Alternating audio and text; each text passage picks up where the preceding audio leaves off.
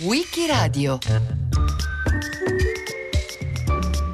La strage di Charlie Hebdo raccontata da Francesca Sforza.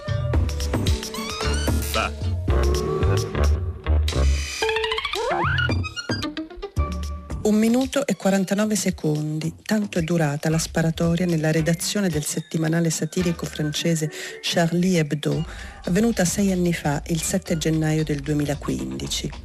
La giornata era cominciata come in molte redazioni di molti giornali di tutto il mondo, con la riunione di redazione del mattino, la prima dell'anno nuovo a Charlie. Centro di Parigi, ore 11.20, undicesimo arrondissement, metro Richard Lenoir. Una Citroën nera di piccola cilindrata si ferma. È diretta alla sede del settimanale satirico Charlie Hebdo, in rue Nicolas Zapper. Sanno che è in corso la riunione redazionale, unico giorno in cui tutti i collaboratori sono presenti. Dall'auto scendono due uomini incappucciati e armati fino ai denti. Un testimone ha parlato di maschere.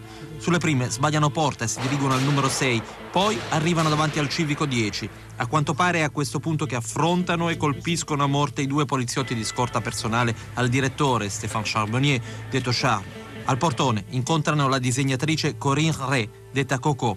I due la minacciano, vogliono entrare. Serve il codice numerico. La disegnatrice digita il codice. I terroristi fanno irruzione nella sala riunioni e inizia la mattanza.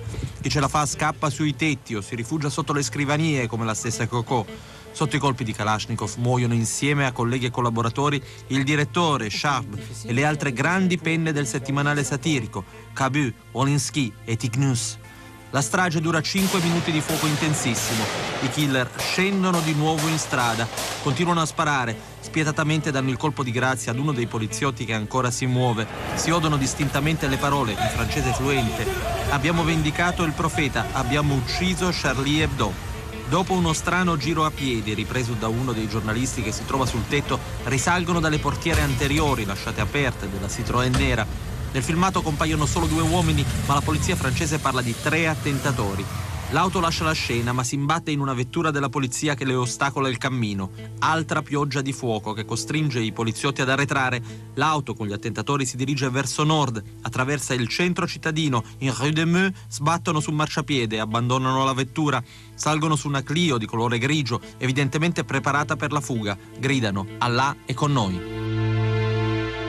C'era Stéphane, Charbonnier, detto Char, il direttore, che la settimana precedente aveva disegnato una vignetta con un personaggio che ricordava i Simpson e raffigurava un possibile attentatore islamico che con il Kalashnikov in spalla parlava di futuri attentati.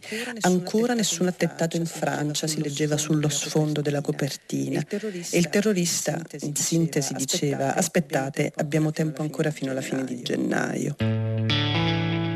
C'era anche Jean-Maurice Jules Cabu, detto semplicemente Cabu.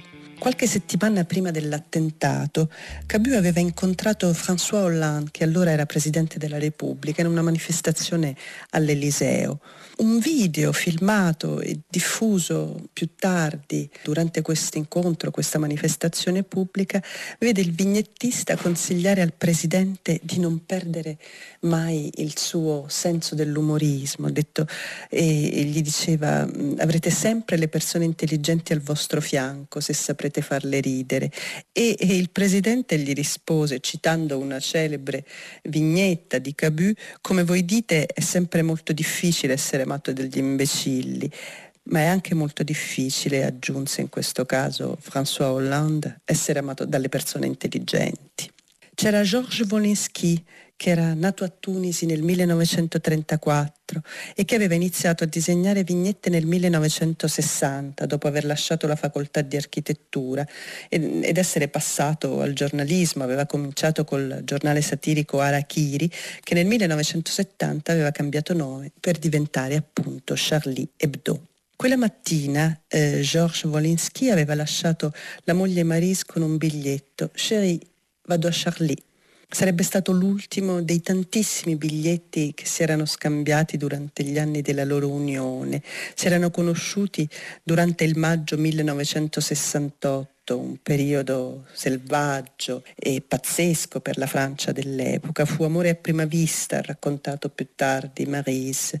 E lui era vedovo con due figlie, aveva 34 anni, lei appena 25. Si sposarono e non si lasciarono più fino a quella mattina del 7 gennaio 2015. C'era anche Tignou, il cui vero nome era Bernard Verlac, aveva 57 anni e lavorava anche per Fluid Glacial, che è storicamente uno dei più importanti magazine francesi di fumetti. Aveva scritto molti libri e l'ultimo era stato pubblicato nel 2011 dal titolo Cinque anni sotto Sarkozy. Una premonizione, un intuito su quello che sarebbe potuto accadere è l'ultima vignetta disegnata da Charb, nome d'arte di Stéphane Charbonnier, direttore, oltre che matita affilata di Charlie Hebdo. Eccola, ancora nessun attentato in Francia. Aspettate, abbiamo ancora fino a fine gennaio per compierne. Ora la matita di Charb è stata spezzata nel suo carattere di polemista e autore di bande dessinée, l'anima del settimanale che dirigeva dal 2009. Irriverente nei confronti di ogni religione, quella islamica, ma anche quella cristiana, laico, polemista, satirico senza freni, volgare secondo alcuni, libero. Con lui hanno perso la vita anche Kabou, penna storica del giornale, fin dalla sua fondazione nel 69 col nome di Harakiri, antimilitarista anarchico. E Georges Wolinski, 80 anni, origini italo-polacche, il più conosciuto da noi perché negli anni 70, sulla scia della contestazione giovanile, collaborò a lungo con la rivista Linus, dove portò il personaggio di Paulette, giovane ereditiera comunista. Eros, politica e satira religiosa senza freni, a briglia sciolta, principi condivisi anche dalla quarta matita spezzata, Bernard Tignou Verlac, autore di fumetti irriverenti sulla primavera araba. Nel 2006, dopo la ripubblicazione di alcune vignette su Maometto che avevano creato polemiche in Danimarca, le prime minacce al giornale. Poi l'attentato alla sede nel 2011. Allora Sharp, il direttore, disse: Come gli altri preferisco morire in piedi che vivere in ginocchio. Alla riunione era venuto anche Filippo Noré, forse il meno noto dei disegnatori di Charlie, aveva 74 anni e, e però il suo ultimo disegno, la sua ultima vignetta è stato twittato da Charlie Hebdo proprio qualche istante prima dell'attacco e ha fatto praticamente il giro del mondo subito dopo, perché raffigurava il capo dell'organizzazione dello Stato islamico, Abu Bakr al-Baghdadi, che presentava i suoi auguri e surtout la santé e soprattutto la salute, diceva il capo islamico. Mentre quelli che erano i cervelli, le menti di Charlie Hebdo, oltre che le mani e appunto i celebri disegnatori, si trovavano in riunione i terroristi Said e Sherif Kouachi, due fratelli franco-algerini, sbagliavano il civico della strada, non, non, riuscirono ad arrivare subito al numero 10 di Rue Nicolas Appert nell'undicesimo arrondissement di Parigi. Intorno alle 11 però riuscirono a fare irruzione il primo a essere ucciso è l'addetto alla manutenzione del palazzo, Frédéric Boisseau. Sulle scale i due eh, terroristi incrociano due ragazze, tra cui la responsabile degli abbonamenti, stavano scendendo insieme per uscire un attimo, probabilmente a fumarsi una sigaretta. I terroristi riconoscono una delle disegnatrici, probabilmente avevano studiato le fotografie della redazione. Coco si chiamava, viene presa in ostaggio, viene obbligata a risalire, a comporre il codice della porta blindata e a quel punto comincia un'autentica mattanza. Allah Akbar urlavano e soprattutto chiedevano di Sharp, di Stéphane Charbonnier, del direttore. Dov'è Sharp? Intanto sparavano, avvicinandosi a ognuno. Qualcuno è riuscito a nascondersi sotto un tavolo, addirittura un cane è rimasto in silenzio per tutto il tempo. Non uccidiamo le donne, ha gridato un certo momento Sheriff Kouachi, ma in realtà non è vero perché nella sala riunioni Elsa Kaya fu trovata crivellata di colpi, era una psicanalista e titolare della rubrica Charlie Divan.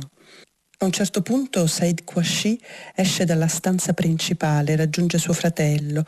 Prima di andare via uccidono il correttore di bozze Mustafa senza accorgersi che c'era un uomo nascosto dell'armadio. E il padrone del cane che è rimasto nella sala riunione durante il massacro immobile senza mai abbaiare. I due terroristi se ne vanno e più o meno alle 11.45 vengono chiamati i pompieri. Qui è Charlie, venite, sono tutti morti. Abbiamo sentito dei colpi, una dozzina, venire da lì. Stavamo per andare a vedere cosa stava accadendo, ma poi ci siamo nascosti. Euh, euh, Ero a casa, ho sentito euh, sparare. Mi sono affacciato al balcone e ho visto due uomini incappucciati con i fucili in mano. C'è stato uno scontro a fuoco con la polizia. Ho detto a mia moglie di allontanarsi dalle finestre. I due criminali correvano, si sono impossessati di una macchina e sono partiti. In strada c'era un agente morto. È stato stato tutto molto violento. Quel tipo di fucili fanno molti danni e la prova è che ci sono almeno 12 morti. Era un comando che aveva un compito ben preciso da portare a termine. Ça ressemble purement et simplement à un commando qui, qui est venu et qui avait une tâche à accomplir. Uno tra i primi ad arrivare, probabilmente prima dei soccorsi a Lutz, l'unico disegnatore rimasto a Charlie. Non aveva fatto in tempo a partecipare alla riunione. Decide di seguire la scia di sangue sulle scale in tre redazioni e si trova davanti a un massacro. Nella sala riunioni tutti i suoi amici, Charles, Cabu, Voleschi, Tignou, Honoré, sono tutti morti.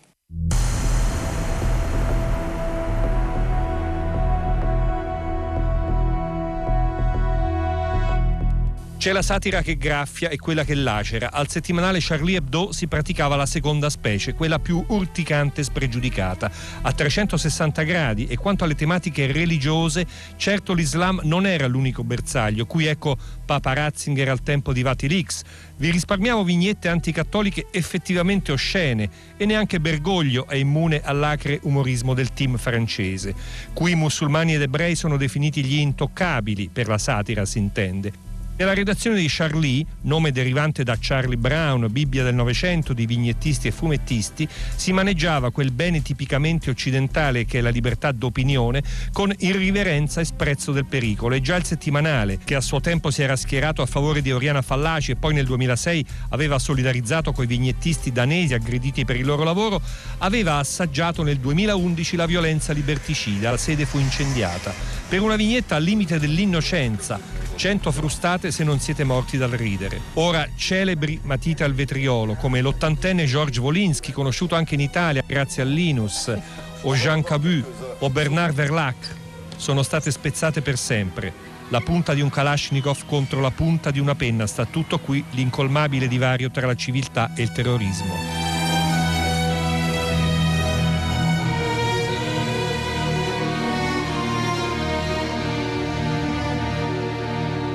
Abbiamo vendicato il profeta, abbiamo ucciso Charlie Hebdo, siamo di Al-Qaeda. Questo urlavano i terroristi durante alcuni degli interminabili secondi in cui si è compiuta quella mattanza. Oltre i disegnatori sono caduti sotto i colpi dei due fratelli Bernard Marie, che aveva una rubrica su Charlie Hebdo con lo pseudonimo di Onc Bernard, un addetto alla portineria, un poliziotto accorso in bicicletta dal commissariato vicino e un altro che era di guardia all'interno della redazione. I killer sono fuggiti su un'auto, poi l'hanno dovuta abbandonare dopo uno scontro con un veicolo guidato da una donna. Hanno minacciato un altro automobilista, poi si sono allontanati con la sua auto e a quel punto a Parigi, nella banlieue nord di Parigi, si è subito scatenata una caccia all'uomo senza precedenti. Un'intera cittadina sotto assedio da Martin Angol in Francia, dove in una tipografia sono asserragliati i fratelli Sherif e Said Kouachi, identificati dalle autorità come gli assassini di Charlie Hebdo. Asca News ha raccolto la testimonianza diretta di una famiglia di italiani di origine salernitana che vive nella località francese. Al telefono Antonio Trotta. Noi siamo proprio al centro del paese. E, e dove, dove, sono gli ostaggi? Sono fuori da Martin, siamo a, quasi a un chilometro distante noi. C'è tanta polizia intorno tutto, tutto, è, tutto è chiuso, non, eh, non, si può neanche avvicinare, non si può neanche circolare neanche la macchina. Il sindaco, la polizia municipale, questo hanno detto di restare in casa è meglio, sì, perché, perché, perché la polizia nazionale può lavorare meglio, ecco. Voi avete paura? No, per adesso no, no, no, tutto, insomma, non, non si può fare meglio. Eh, no, per adesso no, eh, perché come ho detto le cose sono quasi un chilometro da noi. Eh. Eh, per adesso no, non abbiamo paura, no, no, solo che dobbiamo restare in casa per adesso. Ecco. Ma chi erano i fratelli Sherif e Said Kouachi? Avevano 32 e 34 anni in realtà non erano sconosciuti alle autorità, in particolare il maggiore sceriffo era stato condannato nel 2008 a tre anni di prigione per il coinvolgimento in una rete di reclutamento internazionale di jihadisti. Si trattava di un gruppo che gravitava intorno alla moschea di Rue de Tanger, il cui predicatore era già stato condannato a sei anni di carcere. Sherif eh, venne descritto più tardi come un teppista, come un debole, una persona fragile, più che come un terrorista. E il mio cliente è stato manipolato, fuma, beve, si interessa di calcio, un bersaglio ideale per i predicatori islamici, disse più tardi il suo avvocato Vincent Olivier. Tutta la preparazione dell'attentato è contraddistinta da una certa approssimazione, da un certo dilettantismo. E mm, furono interpellati poi dopo anche gli educatori che avevano avuto a che fare con i fratelli eh, ma mm, secondo lui erano due ragazzi che si erano resi conto troppo tardi di essere stati circuiti e arruolati eh, senza essere davvero pienamente coscienti del gesto.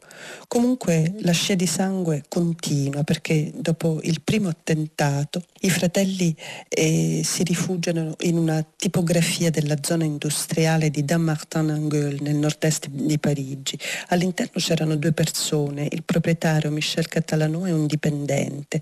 Quest'ultimo è riuscito a fuggire, si è nascosto nell'edificio e ha informato la polizia. Le forze speciali a quel punto sono entrate nella tipografia dal tetto e da terra, sparando contro i fratelli Kouachi, che sono stati uccisi.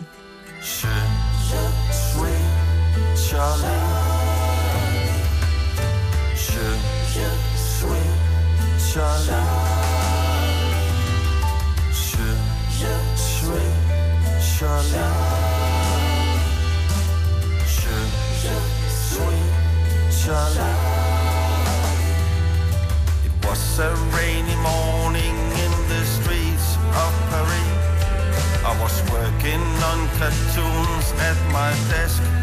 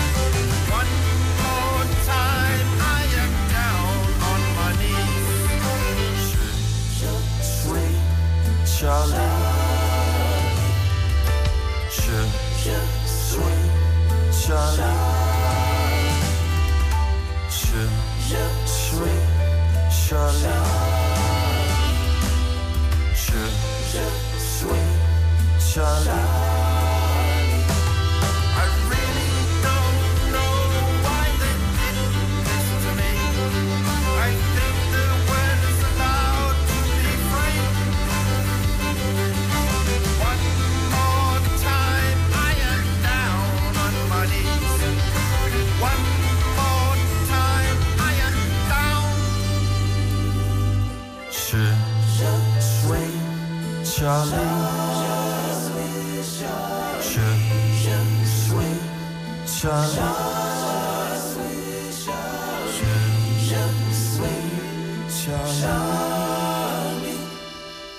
Scia di sangue di quella giornata incredibile di Parigi, di quel 7 gennaio 2015, era destinata a continuare perché dopo il primo attentato, il 9 gennaio, un complice degli attentatori si barrica a Port de Vincennes, in uno dei supermercati della catena kosher Hyper Kasher, prende alcuni ostaggi, uccide quattro persone.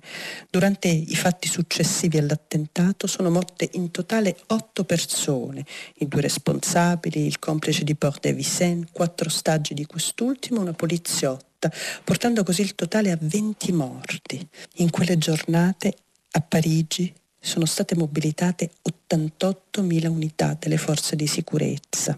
A un certo momento, preso d'assalto dalle forze armate, il terrorista che si chiamava Amedi Koulibaly uscì finalmente dal supermercato nel tentativo di scappare, ma a quel punto venne raggiunto dalle pallottole degli agenti e ucciso sul colpo.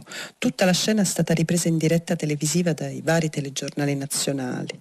All'attentato sfuggì la compagna di Koulibaly, Haya Boumedien, che doveva essere posta ad alcuni interrogatori, non era presente e si scoprirà che era partita per la Turchia il 2 gennaio con destinazione finale per la Siria.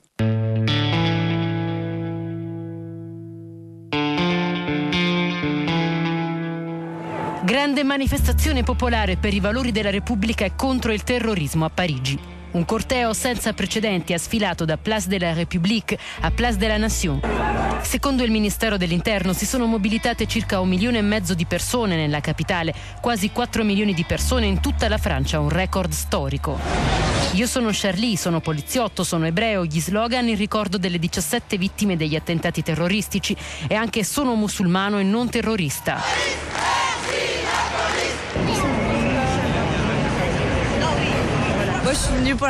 Sono venuta per la libertà di espressione, per la libertà di ognuno, affinché si eviti la confusione tra tutte le diverse comunità, che si rispetti il libero pensiero in Francia. Io sono Charlie. Sono venuto spontaneamente perché sono morti dei francesi e per difendere l'uguaglianza, la libertà e la fratellanza. Che si sia laici o di qualsiasi religione, il nostro cuore sanguina. Spero che non sia un fuoco di paglia, Spero che succeda qualcosa a livello nazionale e internazionale, una presa di coscienza che faccia cambiare le cose, che sia un'utopia, io questo non lo so, ma in ogni caso abbiamo voglia di crederci. Eh, mais on a envie d'y croire en tout cas quand L'uno a fianco all'altro cittadini di qualsiasi confessione o di nessuna confessione per i valori di libertà, fratellanza e uguaglianza celebrati anche da tanti stranieri e tanti gli applausi ai poliziotti. Parigi domenica è stata la capitale del mondo, la capitale della libertà e intende continuare a esserlo. Lo ha dimostrato con questa mobilitazione nelle strade, dappertutto, persone di ogni estrazione e ogni età, una mobilitazione storica molto forte. Place de la Nation è stata allo stesso tempo piazza della libertà e della Repubblica. C'était donc à la fois une place de la liberté, une place de la République. C'était Fabien Farge, place de la Nation, ici à Paris pour Euronews.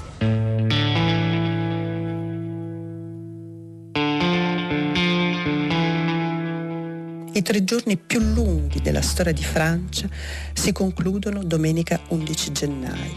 Quella mattina si tenne a Parigi la marcia repubblicana, una grande manifestazione che voleva mostrare unità, che voleva ribadire i principi e i valori della libertà di espressione dopo quella eh, sequenza terrificante di attacchi Parteciparono circa 40 capi di Stato e di governo provenienti da molti paesi del, del mondo. Secondo la stampa francese solo a Parigi erano presenti 3 milioni di persone. Si tratta della più grande manifestazione nella storia della Francia. Altre manifestazioni si sono tenute in diverse città del paese e le misure di sicurezza sono state imponenti. Incredibilmente non si è verificato nessun incidente. Le telecamere di tutto il mondo ripresero i capi di Stato e di governo che avanzavano a piccoli passi sul boulevard Voltaire. Alla testa del corteo si trovavano le famiglie della vittima e la cosiddetta banda di Charlie e insieme, subito dopo, i grandi potenti della terra. Tranne Barack Obama che non ha potuto partecipare per ragioni di sicurezza, e a fianco del presidente francese François Hollande si trovava eh, Angela Merkel si trovavano i leader spagnoli, per l'Italia c'era Matteo Renzi e si trovava Benjamin Netanyahu che fu anche salutato e applaudito. Tutta eh, la sfilata di potenti arrivò a Place Leon Blum, che era in qualche modo la linea del traguardo. Tantissime le persone che hanno partecipato a questa marcia e sullo sfondo risuonava la marsigliese.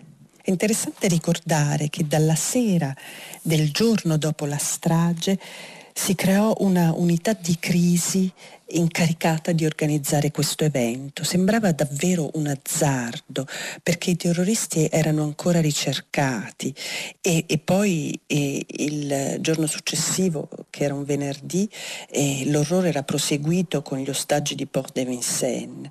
C'erano all'Eliseo moltissimi funzionari convinti della necessità di dover annullare tutto l'evento, ma eh, alla fine si decise di andare avanti, di organizzarlo anche quella fu l'occasione eh, di una presa in carico e di responsabilità pazzesca da parte dei funzionari proprio per cercare di rispondere con i valori repubblicani a quello che era stato uno scempio di quegli stessi valori che i terroristi avevano voluto fare.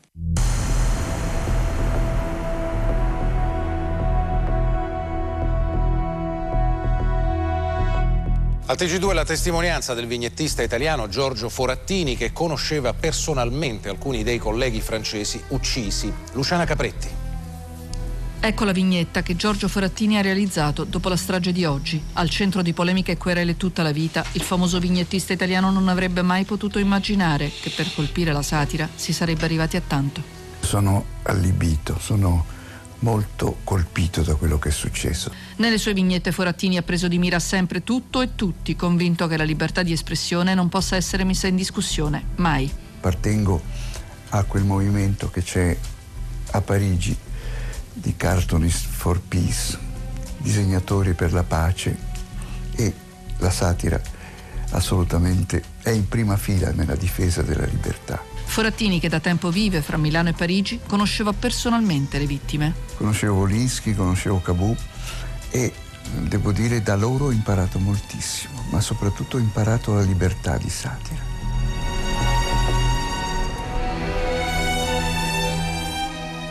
Per i cinque anni dell'anniversario Patrick Pellou, che era uno storico collaboratore di Charlie Hebdo, eh, scrisse che lo slogan Je suis Charlie, che cominciò a circolare subito dopo l'attentato, andava ben oltre il singolo giornale, perché allora, disse Pellù, eh, non furono uccisi solo i componenti della redazione di Charlie, ma furono assassinati i valori della Repubblica francese, che sono libertà, uguaglianza, fraternità.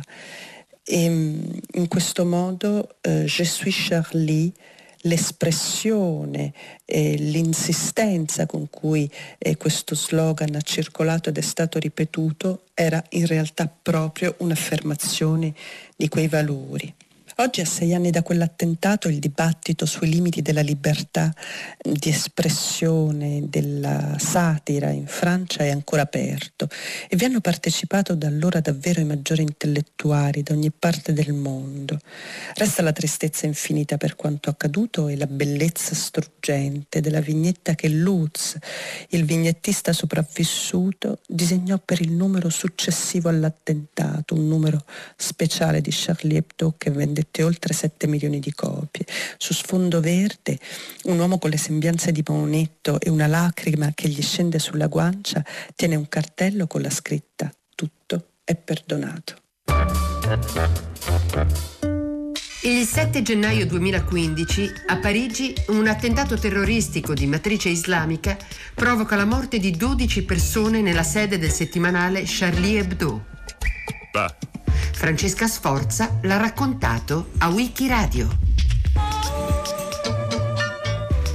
a cura di Loredana Rotundo con Antonella Borghi, Lorenzo Pavolini e Roberta Vespa. Questa puntata è stata realizzata da Manuel De Lucia. Per riascoltare e scaricare il programma vai sul sito di Radio 3 o scarica l'app Rai Play Radio.